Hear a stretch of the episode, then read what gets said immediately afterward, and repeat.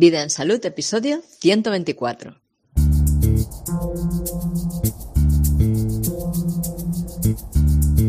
El consentimiento.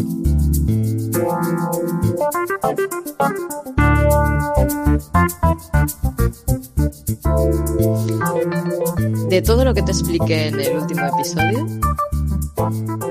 seguramente el consentimiento es lo más importante y trascendental de todo.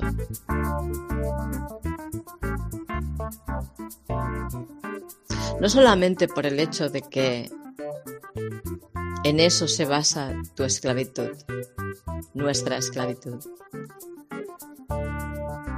sino también porque es algo para lo que hemos sido minuciosa y cuidadosamente programados.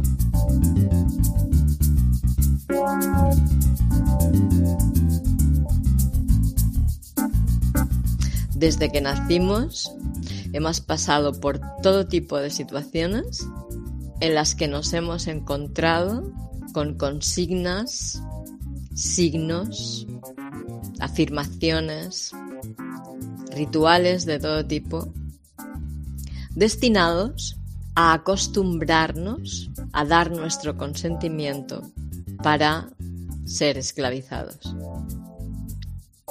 Resumiéndolo es así. Y de esto es de lo que te quiero hablar hoy. De cómo es todo esto, cómo es que sucede. Ponernos en contexto para reconocerlo fácilmente cuando se da. Y no repetirlo. y no caer en la inercia de ese programa inducido que tenemos porque además es muy antiguo. Es un programa que afecta a varias generaciones, a muchas generaciones, a muchas. Abuelos, bisabuelos, tatarabuelos, ya fueron adoctrinados de esta manera, ya se les implementó ese programa de consentir a ser esclavizados de las múltiples formas que lo hemos sido, que lo estamos siendo, y además, cuidadosamente a nosotros, concretamente también se nos ha estado inculcando. Entonces, está oculto en nuestro subconsciente, funcionando, poniéndose en marcha en todas las situaciones sin que ni siquiera nos demos cuenta. En automático funciona en nuestro aspecto, en nuestra mente, en nuestro aspecto subconsciente. Mm, lo podemos llamar mente, sí, pero como mente lo tendemos a asociar mucho con el pensamiento, cosa que en principio parece ser que no es así, pero bueno, para evitar esa confusión, ya lo llamaré nuestro aspecto subconsciente. Eso que late por debajo de lo que nos damos cuenta que está pasando, ¿no? Pero está pasando, aunque no nos demos cuenta. Y muchas veces es lo que sostiene a aquello que nos damos cuenta que está pasando. Y entonces hay muchas formas sutiles en que esto opera y en que tú estás dando tu consentimiento para que esto prosiga como está siendo tú y yo y todos, o sea, no es que tú, tú, es que todos, ¿no? A todos nos pasa esto. Por eso yo puedo hablarlo y tú puedes hablarlo. Porque nos está pasando. Por ejemplo, cuando aceptamos llevar a nuestros hijos al colegio a ser adoctrinados,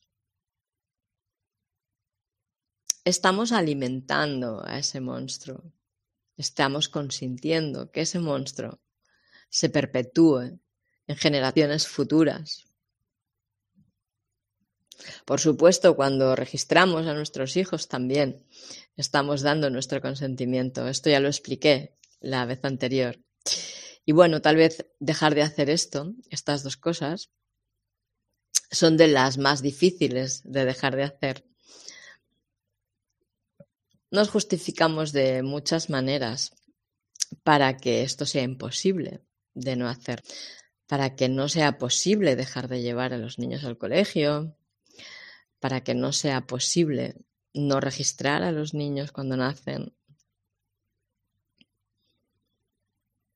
Y todas ellas se basan en el miedo, si te fijas, ¿no?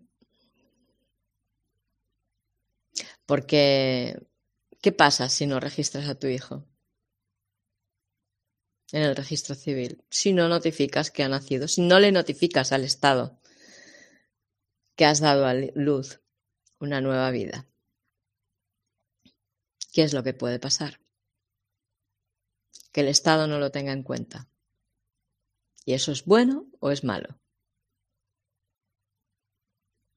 Es malo para que pueda beneficiarse de las chucherías, de los privilegios que anulan la vida, de, de que para que, bueno, pues que no pueda tener sitio en el colegio a lo mejor, no sé.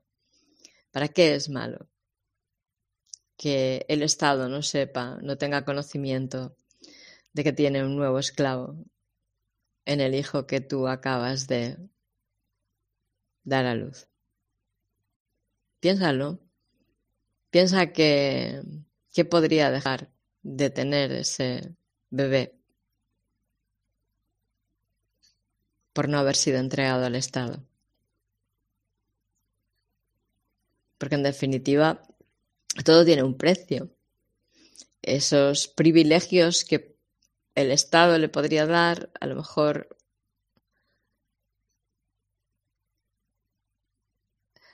no valen tanto como la limitación de la libertad de ese ser, que es lo que tú estás dando a cambio, ¿no? Su esclavitud. Si ya tiene una edad y ya lo ha registrado, ¿qué es lo que podría pasar si no lo llevas al colegio?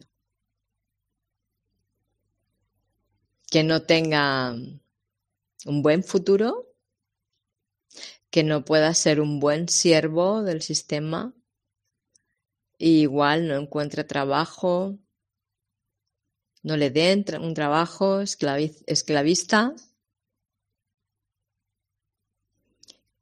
que no le puedan imbuir todas las mentiras con las que se sostiene esta realidad fraudulenta y, y no pueda seguirles el rollo y no pueda estar a la altura de lo que se espera de él o de lo que el sistema espera de él. A lo mejor sea alguien que, que no coopera con mantener en pie este fraude. ¿Y eso va a ser bueno o va a ser malo?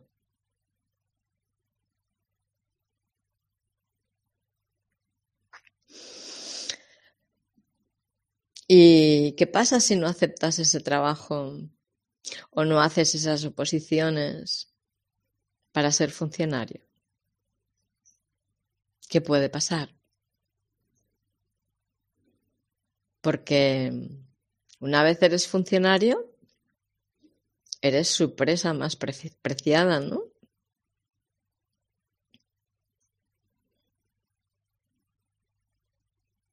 Una vez tuve un contencioso con Hacienda cuando yo quería ser legal y hacer las cosas todas bien y porque creía que yo tenía que ser legal a pesar de que fuera un fraude y bueno, tuve un contencioso con Hacienda porque en una factura que tenía un IVA concreto, quien me la pagó no me pagó el IVA, así que lo tuve que pagar yo. Y subía bastante dinero, así que... porque era una factura de año y pico de trabajo. Y, y, entonces, bueno, la factura era bastante alta y el IVA subía bastante y yo no podía pagarlo, ese IVA. Y, y bueno, mm, conseguí que me hicieran un pago fraccionado, que tienes que pagarles intereses, además, cuando te hacen un pago fraccionado, ¿no? te hacen el favor de dejarte robar fraccionadamente, pero encima te, tienen que robar un poquito más, porque como es fraccionado, pues te tienen que robar un poquito más.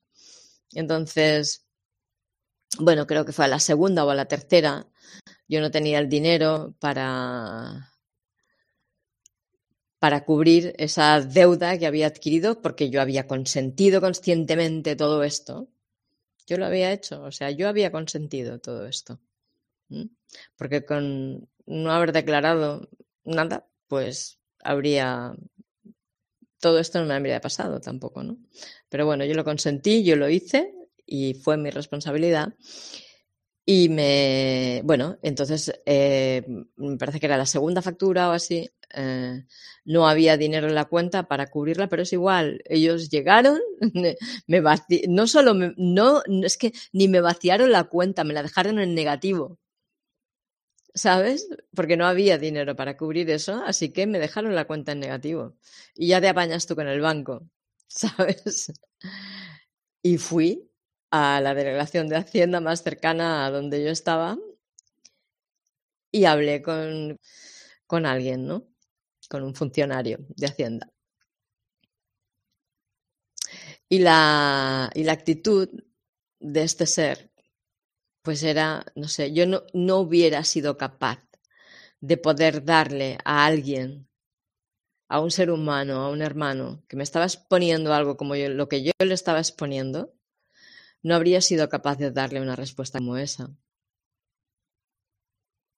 De lavarme las manos en nombre de mi jefe, el Estado, tan fácilmente. No habría sido capaz. No habría podido. Pero este ser, pues tenía sus circunstancias, ya lo entiendo, tenía que mantener su trabajo y su trabajo era ese, traicionarme a mí a mí y a todos los que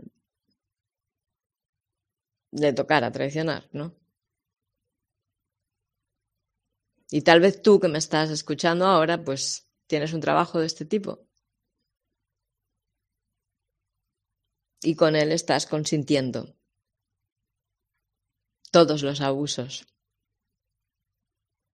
que se perpetran sobre nosotros. y conscientes.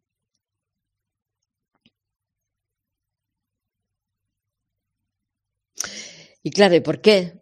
¿Por qué nos deshumanizamos para conservar un trabajo? ¿Por qué llevamos a nuestros hijos al colegio? ¿Por qué lo registramos? ¿Por qué pagamos Hacienda? y la cuota de autónomos.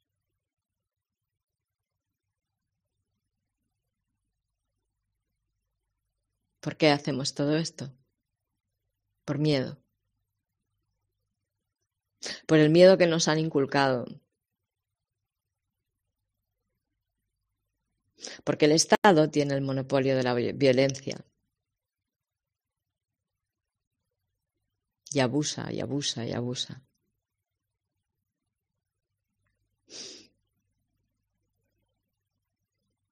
porque ya no nos podemos defender o ya no nos sabemos defender.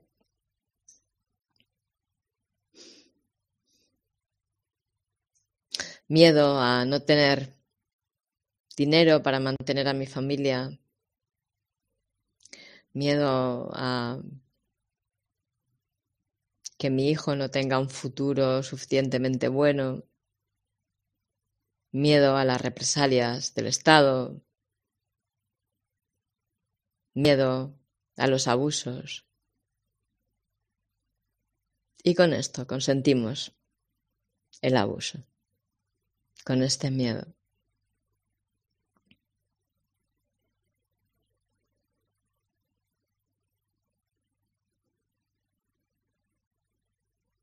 y tienes una cuenta corriente, ¿no? Incluso tal vez una cuenta de ahorros. Y esa cuenta de ahorros está financiando guerras, prostitución infantil, trata,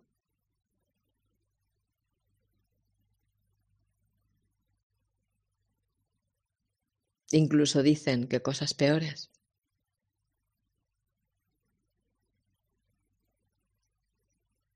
Además de el genocidio del tipo que se está evidenciando últimamente, que lleva mucho tiempo ya funcionando de la misma manera. Lo que pasa es que ahora, pues bueno, pues no se les fue la mano un poquito más, pero viene siendo desde hace 200 años del crecimiento de la industria de la salud, pues más o menos em, viene funcionando de la misma manera, ¿no?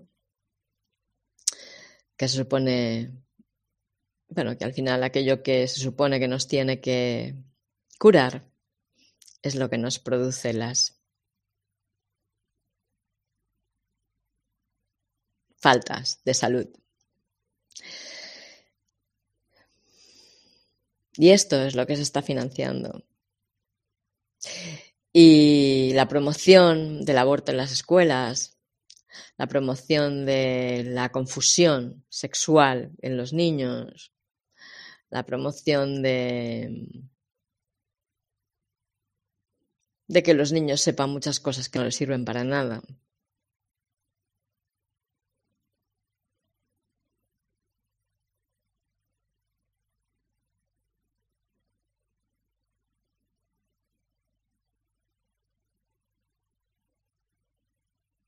Y de un montón de empresas que no nos benefician en realidad. Así que el banco, con tu dinero, hace lo que el banco quiere, no lo que tú quieres. Así que tanto tu trabajo como el fruto de tu trabajo, que es tu dinero, o sea, todos tus recursos, los pones en manos de alguien que está construyendo el mundo, en lugar de ser tú quien lo construye.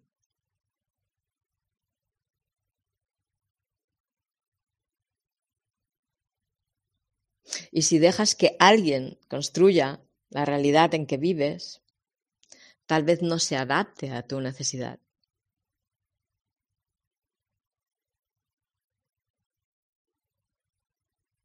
Y eso es lo que está pasando.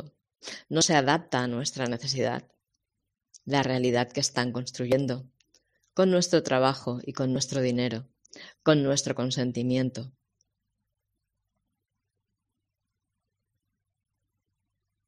Sí, ya, pero ¿qué hago entonces, verdad? Si realmente tuvieras clarísimo que esto que te estoy diciendo es absolutamente cierto, que lo que le das a tu, lo que se supone que le estás dando a tu hijo por un lado, se lo estás quitando por el otro. Porque quienes están construyendo el futuro no le tienen en cuenta a él. Si de verdad, de verdad, fueras consciente de esto que te estoy explicando, no valdría ese, ah, está muy bien esto que dices, pero yo qué voy a hacer Si solo yo lo hago no serviría de nada. No voy a ser yo quien me inmole ahora, no me voy a sacrificar, ¿no?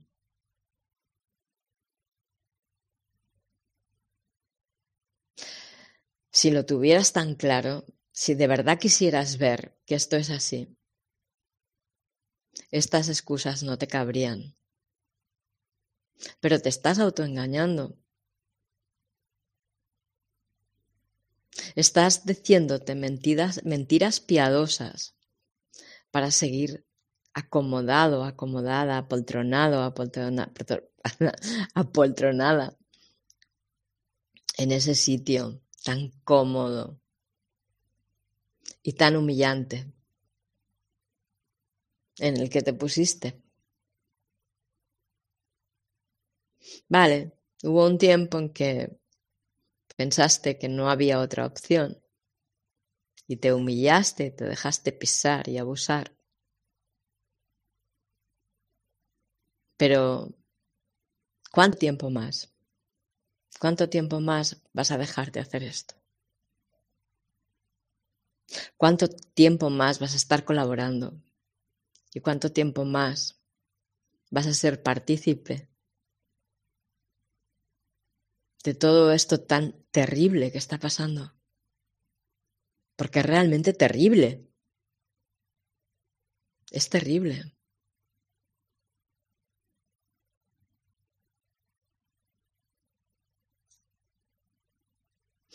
Es que me he encontrado en, este tiempo en alguna situación en que alguien está muy sensible con esto porque ha perdido a un ser muy cercano y muy querido por el, la enfermedad de moda. La esta.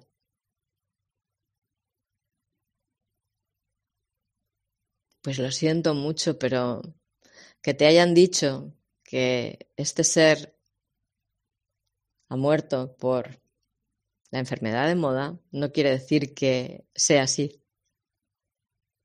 Han asesinado a mucha gente en este tiempo y están asesinando a mucha gente en este tiempo. En estos dos últimos años, más que los anteriores, pero en los anteriores también. Entre la iatrogenia, las guerras, las penas de muerte en los países que tienen,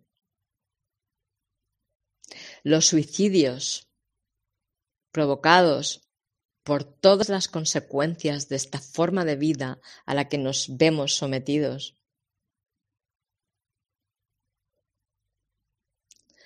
Los asesinatos, que son consecuencia de todas las humillaciones que estamos viviendo y todo parte de lo mismo, no te engañes, de verdad, no te engañes. Nuestra naturaleza no es asesina, pero estamos muy desequilibrados. Nos han hecho mucho daño a muchos niveles. Vivimos en miseria, en pobreza, mientras ellos se pegan la gran vida los que viven de tu trabajo. Y a ti no te dan ni migajas.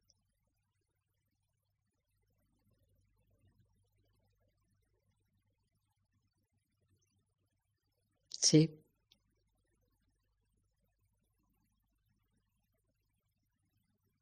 Y estos son los que construyen el futuro. El futuro en el que hemos de vivir nosotros y que nosotros le legamos a nuestros hijos y a nuestros nietos.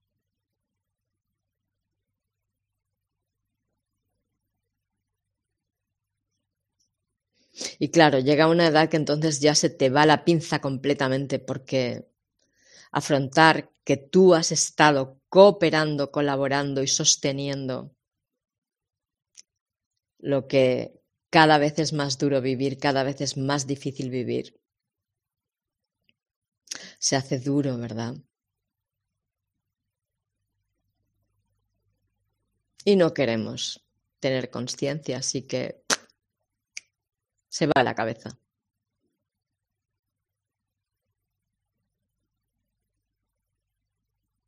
Pues todo es lo mismo. Y bueno, nos han hecho creer que la salud es más importante que la libertad. Pero yo te aseguro que sin libertad no hay salud. No la hay.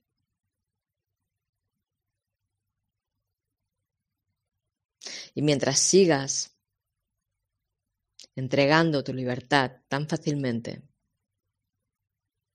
no vas a poder mantener tu salud. No vas a poder. No hay nada que puedas hacer.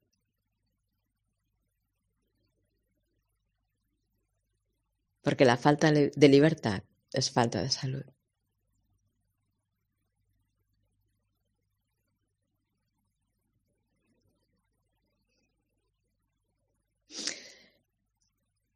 Siento decir tan duras palabras.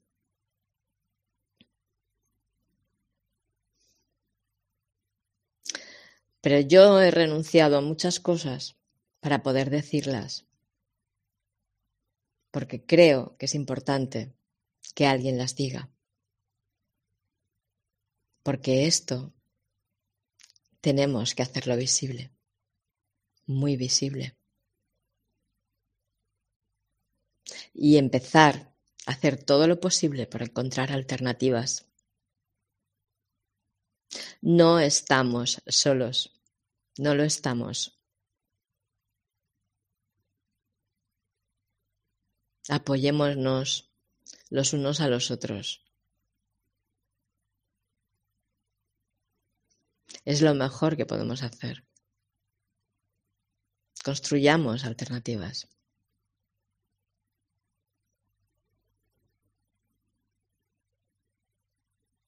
Por favor, hagámoslo. Somos capaces.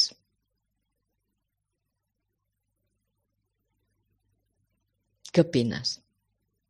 ¿Tú puedes? Yo creo que sí. Y bueno, pues esto es lo que quería comentar. Esto es lo que quería decir. Muchas gracias por acompañarme. Os recuerdo que el día 21, lunes, día 21, lunes 21 de febrero, tenemos una sesión de los mensajes de tu voz con Daniel Yuk, coach vocal, gratuita, y quedan solo dos plazas. Así que si tienes ganas de participar, avísame, escríbeme un email o contáctame por Telegram y dime que te reserve una plaza. Te dejaré en el post del podcast, del episodio del podcast, en vidansalud.es barra podcast barra 124. Te voy a dejar el, el vídeo donde Daniel Yuk explica qué es lo que él hace. Ya verás que es muy interesante para que puedas decidir si quieres participar o no. Y nada, dale a like, ponle estrellas si te ha gustado lo que te he explicado, comparte con tus amigos y amigas, con tu gente. Em, tenemos una escuela muy interesante, vidaensalud.es barra escuela, en la que te puedes dar de alta en vidaensalud.es barra matrícula. y si quieres hacer una aportación voluntaria para ayudarme a seguir adelante con esto que estoy haciendo, puedes hacerlo en vidaensalud.es barra aportar. Creo que ya te lo he explicado todo y bueno, pues muchas gracias por estar aquí escuchándome.